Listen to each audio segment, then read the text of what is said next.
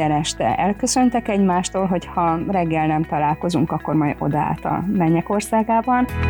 Valóban az Istentől adatott ajándék, hogy két ember összeillik, és egy másik része pedig az, hogy hogy csiszolódik össze ez a két ember aztán egyé. Isten áldásán múlik az, hogy egy házasság kiteljesedik-e.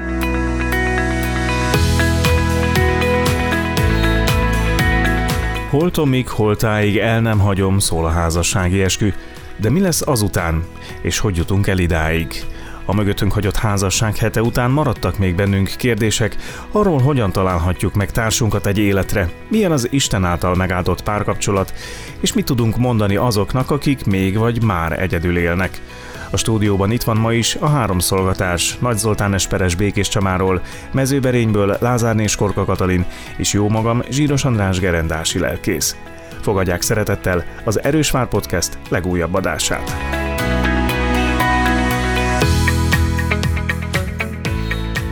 Nálatok volt a gyülekezetben a házasság hetéhez kapcsolódó alkalom, vagy lesz? Ebben az évben nem. Uh-huh.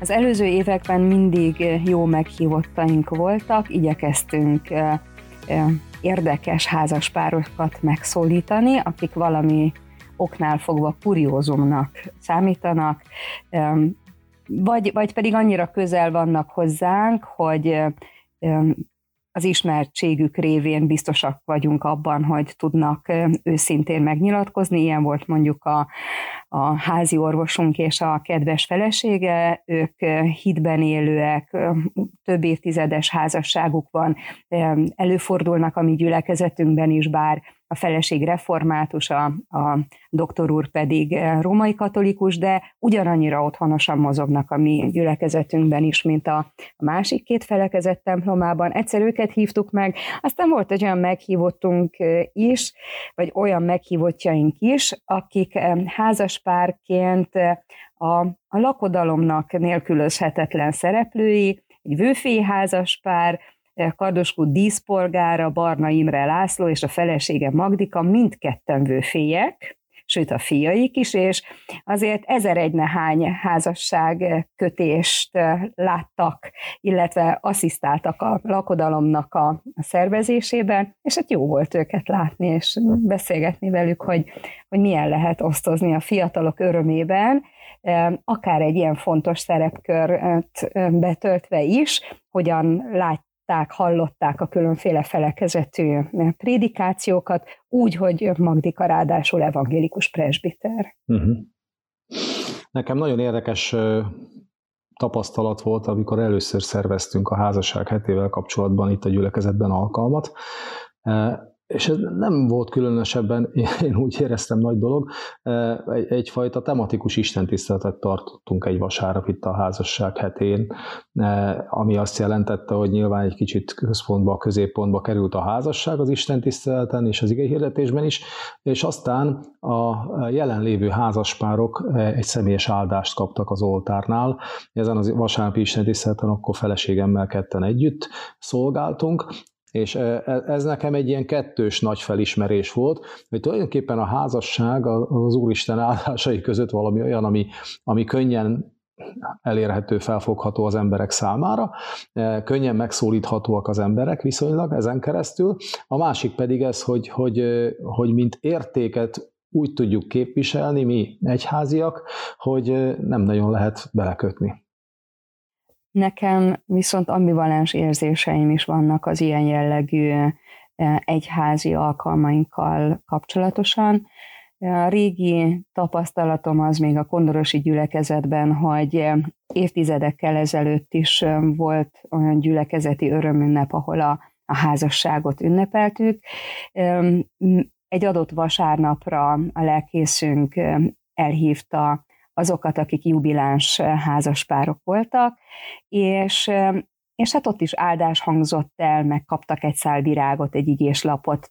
Tehát köszönet és hálaadás volt ennek a vasárnapnak a hangulata, de nyilván nagyon komolyan utána kell járni annak, hogy azok a házaspárok, akik az anyakönyvünk szerint huszonöt évvel ezelőtt kötötték össze az életüket, vagy, vagy most lennének esetleg tíz éves jubilánsok, azok még együtt vannak-e. Tehát, hogy mégiscsak egy, egy olyan érzékeny ponthoz jutunk el, amikor a házasságról beszélünk, vagy ilyen jellegű gyülekezeti alkalmakat szervezünk, amelyben különösen fontos az empátia, a, a, a nagyon körültekintő szervezés.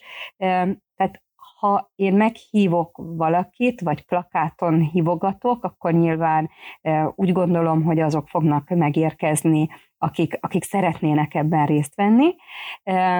És a, a másik oldalon, ha megcélzottan hívok, akkor meg nagyon pontosan tudnom kell, hogy, hogy kiket szabad ténylegesen levélben elérnem, vagy kik, kiknek szabad elküldenem a meghívót. A, a másik ambivalens érzés ezzel kapcsolatosan bennem az, hogy azért vannak a gyülekezetünkben olyan testvérek is, akik megőzve gyűltek.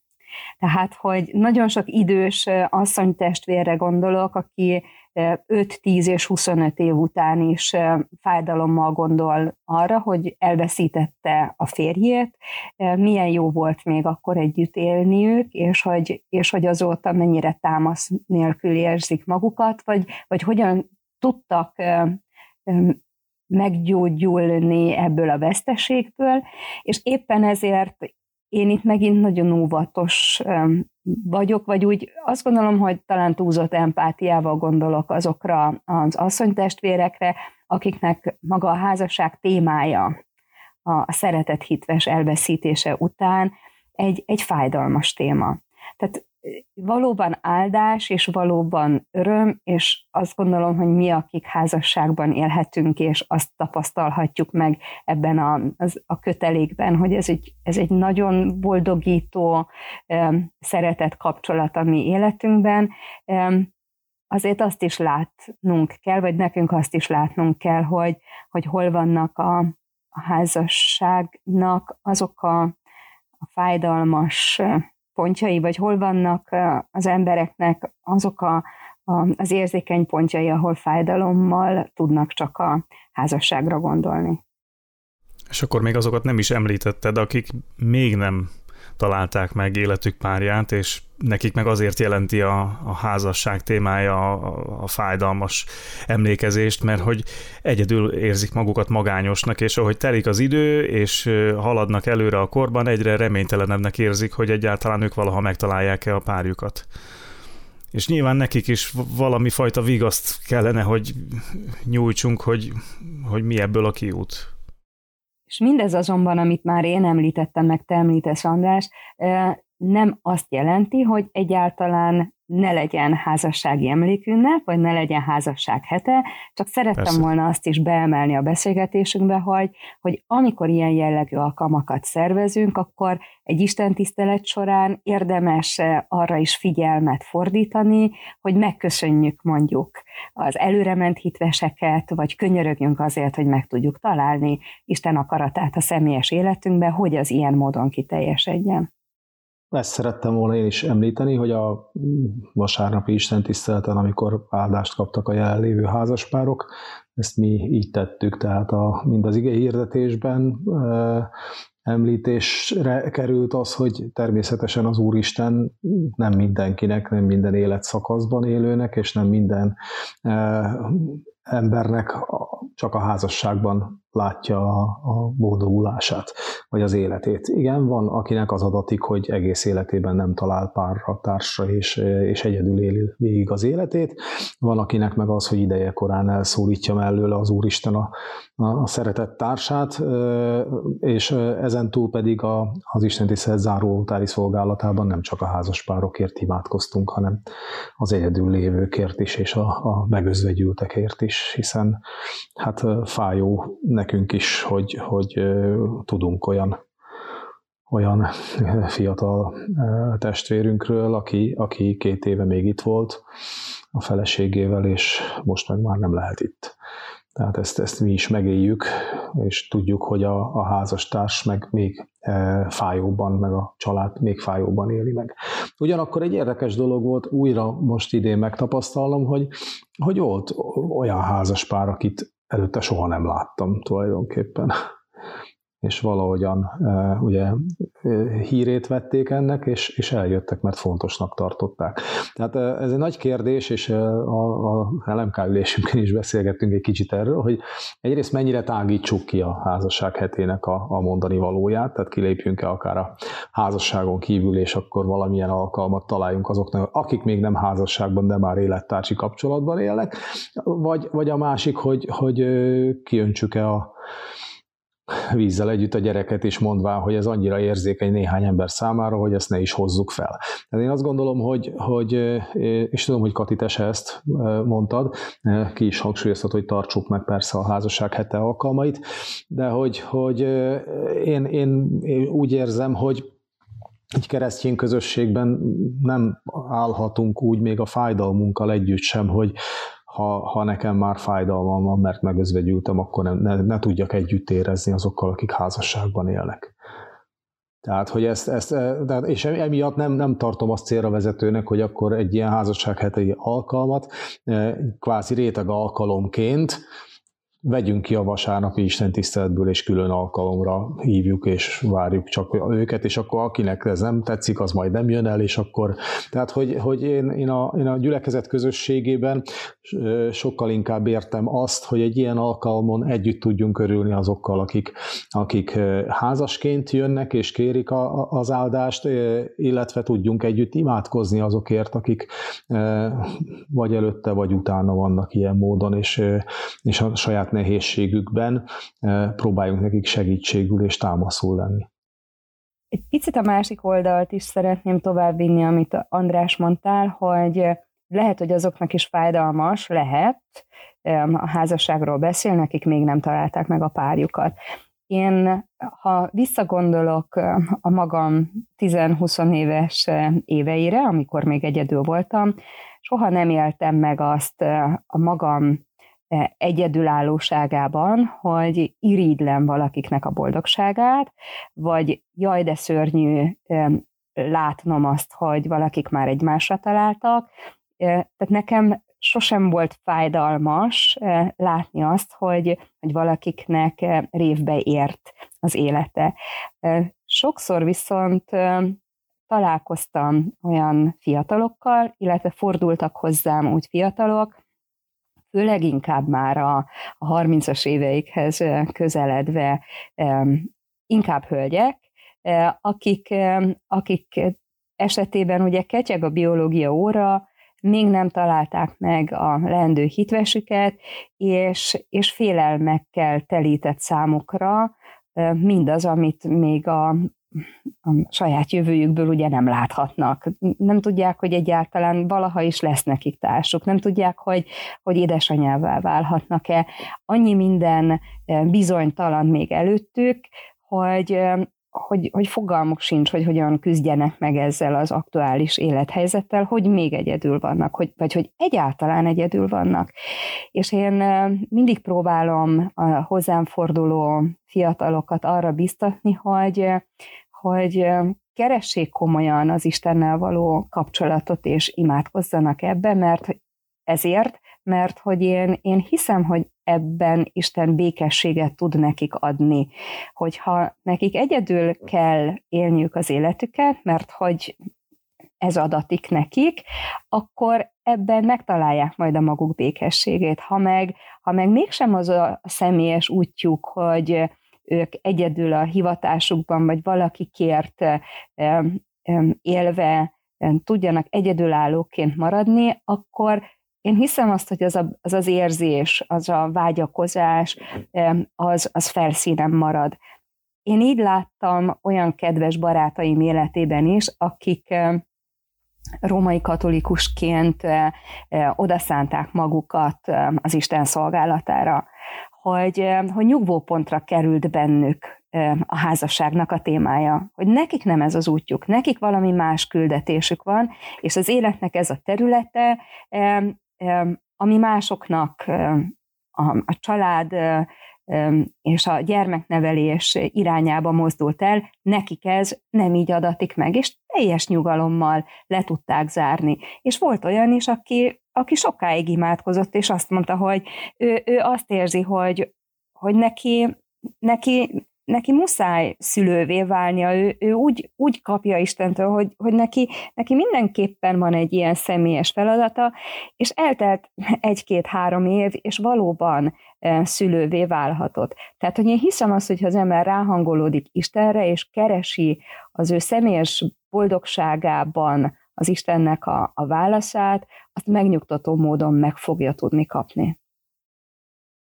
Persze, most könnyen beszélünk, mert mind a hárman házasok vagyunk, és családban élünk, jó lenne olyan embernek a véleményét is hallani, meg az élettapasztalatát közvetlenül, aki esetleg ezt egyedül élőként éli meg, de, de nyilván a, a, a házasságról, meg, meg így tudunk mi hitelesen beszélni, hogy mi magunk házasok vagyunk, tehát ez ugye a, egy, egy jegyes, jegyes oktatásnál azért nagyon nagy előny, hogy hogy nem csak beszélünk valamiről, amit elképzelünk, hogy annak milyennek kellene lennie, hanem, hanem ezeket megéljük, és ez nekem mindig nagyon jó élmény, és nagyon jó, hogy, hogy fiatalokkal, házasolandókkal így tudok beszélni. Bár kicsit ugye nyilván az meg egy kényszerpálya, hogy ez, ennek a jegyes oktatásnak, a házasságra való készülésnek ma már nem ugyanaz a funkciója, mint volt mondjuk negyven-ötven éve. Tehát most már kész tényekkel keresik meg a lelkészt akkor, amikor már a fotós, a vőfély, a helyszín, meg a minden egyéb le van foglalva, és akkor jönnek, hogy akkor, akkor, akkor legyen az esküvő ekkor és ekkor, és aztán itt már beszélgetünk aztán arról, hogy mit jelent a házasság, de nem biztos, hogy pont ilyen fogalmaik vannak azoknak, akik oda jönnek. Főleg akkor, amikor már nem csak a fotós van meg, hanem adott esetben a gyerekek is. Tehát egész másképp beszélgetsz úgy a házasságról egy párral, akik kvázi, ezzel a ronda szóval élve, hogy vadházasság után szeretnék összekötni az életüket, tehát hogy van valamilyen tapasztalatuk már az együttélésről, és ezt kellene valahogy átfordítani házasságra, és megértetni velük, hogy ez miért más. Ezekben az esetekben az lehet megdöbbentő, hogy amikor beszélünk a, arról, hogy Isten igéje mit mond a házasságról, meg mit tanít a házasságról, hogy abban felfedeznek-e valami újat esetleg. Vagy, vagy nyugtázzák azt, hogy igen, tulajdonképpen mi, mi ebben éltünk eddig is, csak nem feltétlenül voltunk tudatában annak, hogy, hogy ezt az Úristen igéje parancsolja így, de, de igazából ez, ez volt a, a mi életünk. Tehát, hogy azért ezeket, ezeket egy kicsit az ember érzékeny erre, akkor rezdülésekből is meg tudja fejteni, vagy le tudja venni, hogy na itt most valami újat hallottunk, erre sose gondoltunk, vagy, vagy éppen az jön vissza, hogy oké, okay, ez evidencia, mert eddig is így csináltuk. Ebbe szeretnék belekapaszkodni, amit most mondasz, Zoli. kétezer-ötben a Baptista Nőszövetség egy nagy mérvű konferenciát rendezett Debrecenbe.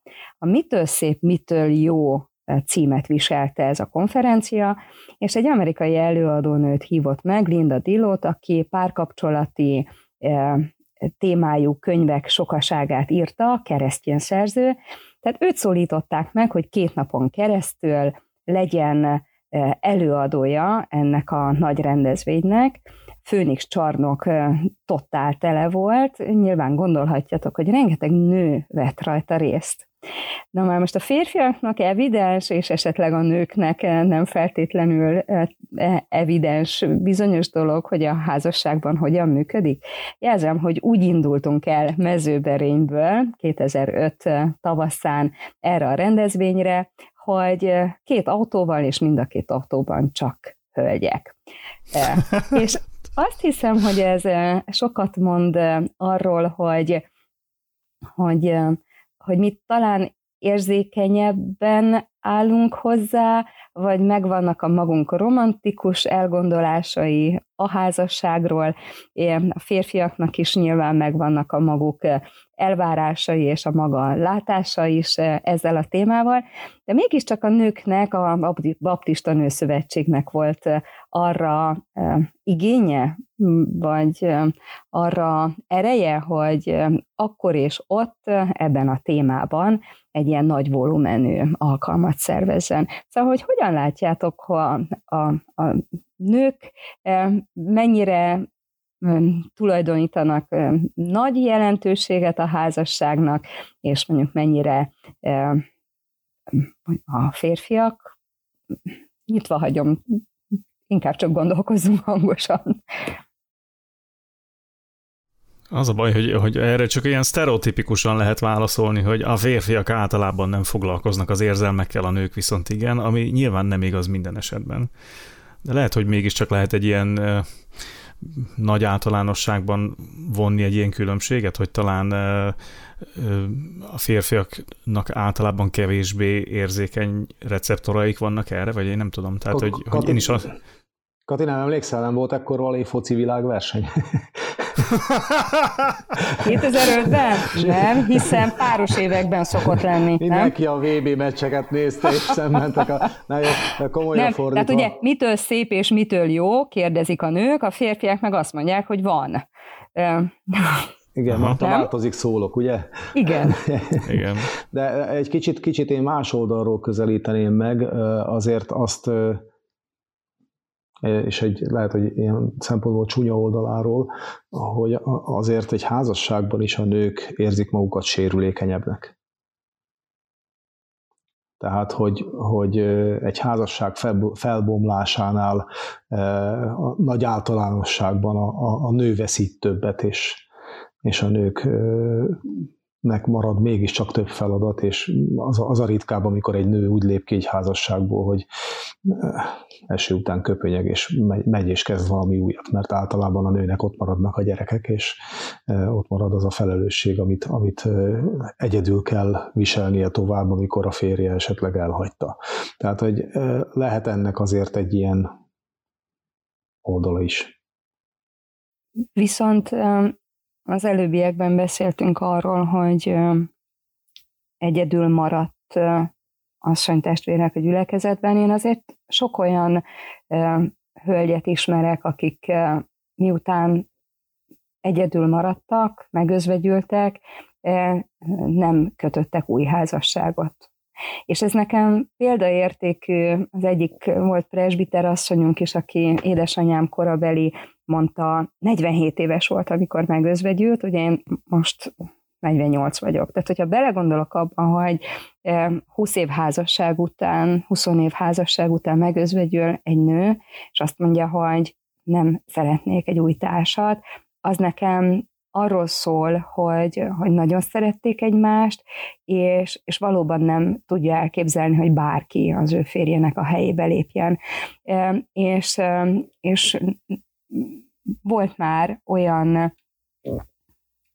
Tehát van, van olyan ismerősöm is, aki, aki majdnem hét évtizedet élt még a férje után egyedül, özvegyen. Nyilván a második világháborúban azért sok fiatalasszony kényszerűen egyedül maradt, ott mar, a fronton ott maradtak a férjek, és volt, aki új házasságot kötött, de, de nyilván van vesztesége, meg sokkal nehezebb tovább menni egyedül, mégis vannak olyan asszonyok, akik, akik nem keresnek maguknak újat, mert úgy érzik, hogy az első az egy olyan beteljesedés volt, és annyira egy teljes életet meghatározó, hogy annak, annak nem lehet se párja, se folytatása, meg azt, tehát nem lehet már megismételni azt, amit akkor kapott, vagy az ő férjétől kapott.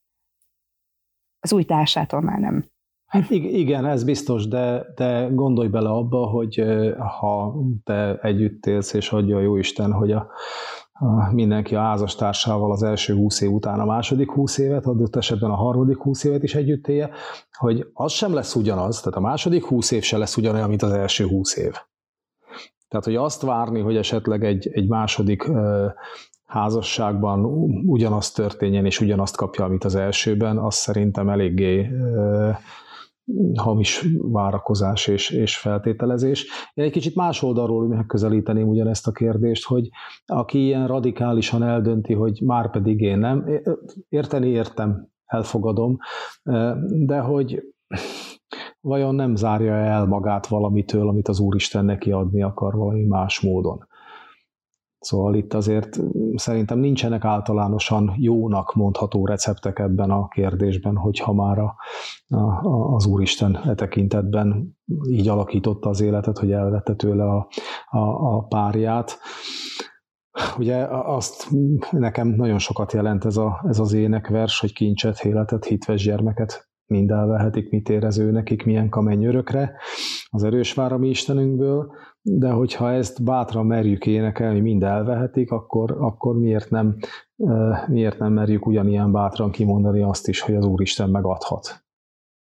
Van a ti ismeretségi körötökben, vagy a gyülekezetetekben olyan valaki, aki az első házasságát hosszú évtizedeken át élhette, utána megözve gyűlt, és új társa lett, mondjuk akár nagyon idős személyként is.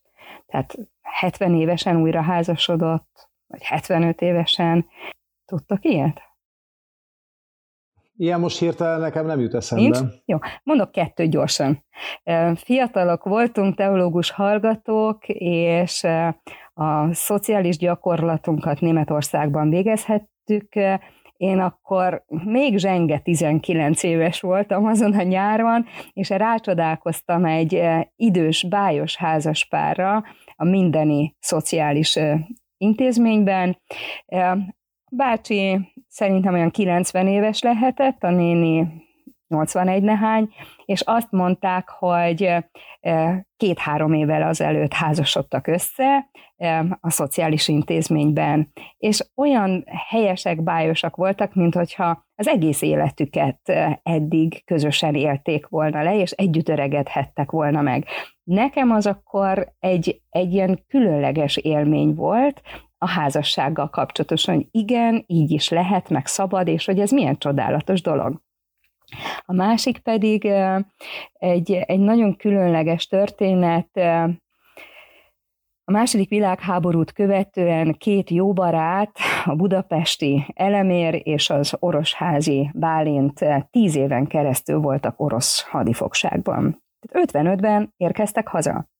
Akkor hazaérkeztek a feleségeikhez, akkor Kiki hazament nyilván, Elemér bácsi a feleségéhez Budapestre, Bálint bácsi pedig a feleségéhez Orosházára kapcsolatban voltak, a későbbiekben is baráti házaspár lettek.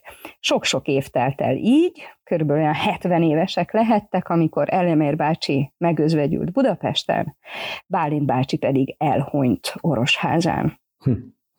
És a két idős, hetven évesek voltak körülbelül, a két idős, Elemér bácsi és Nyussi néni összekötötte az életét.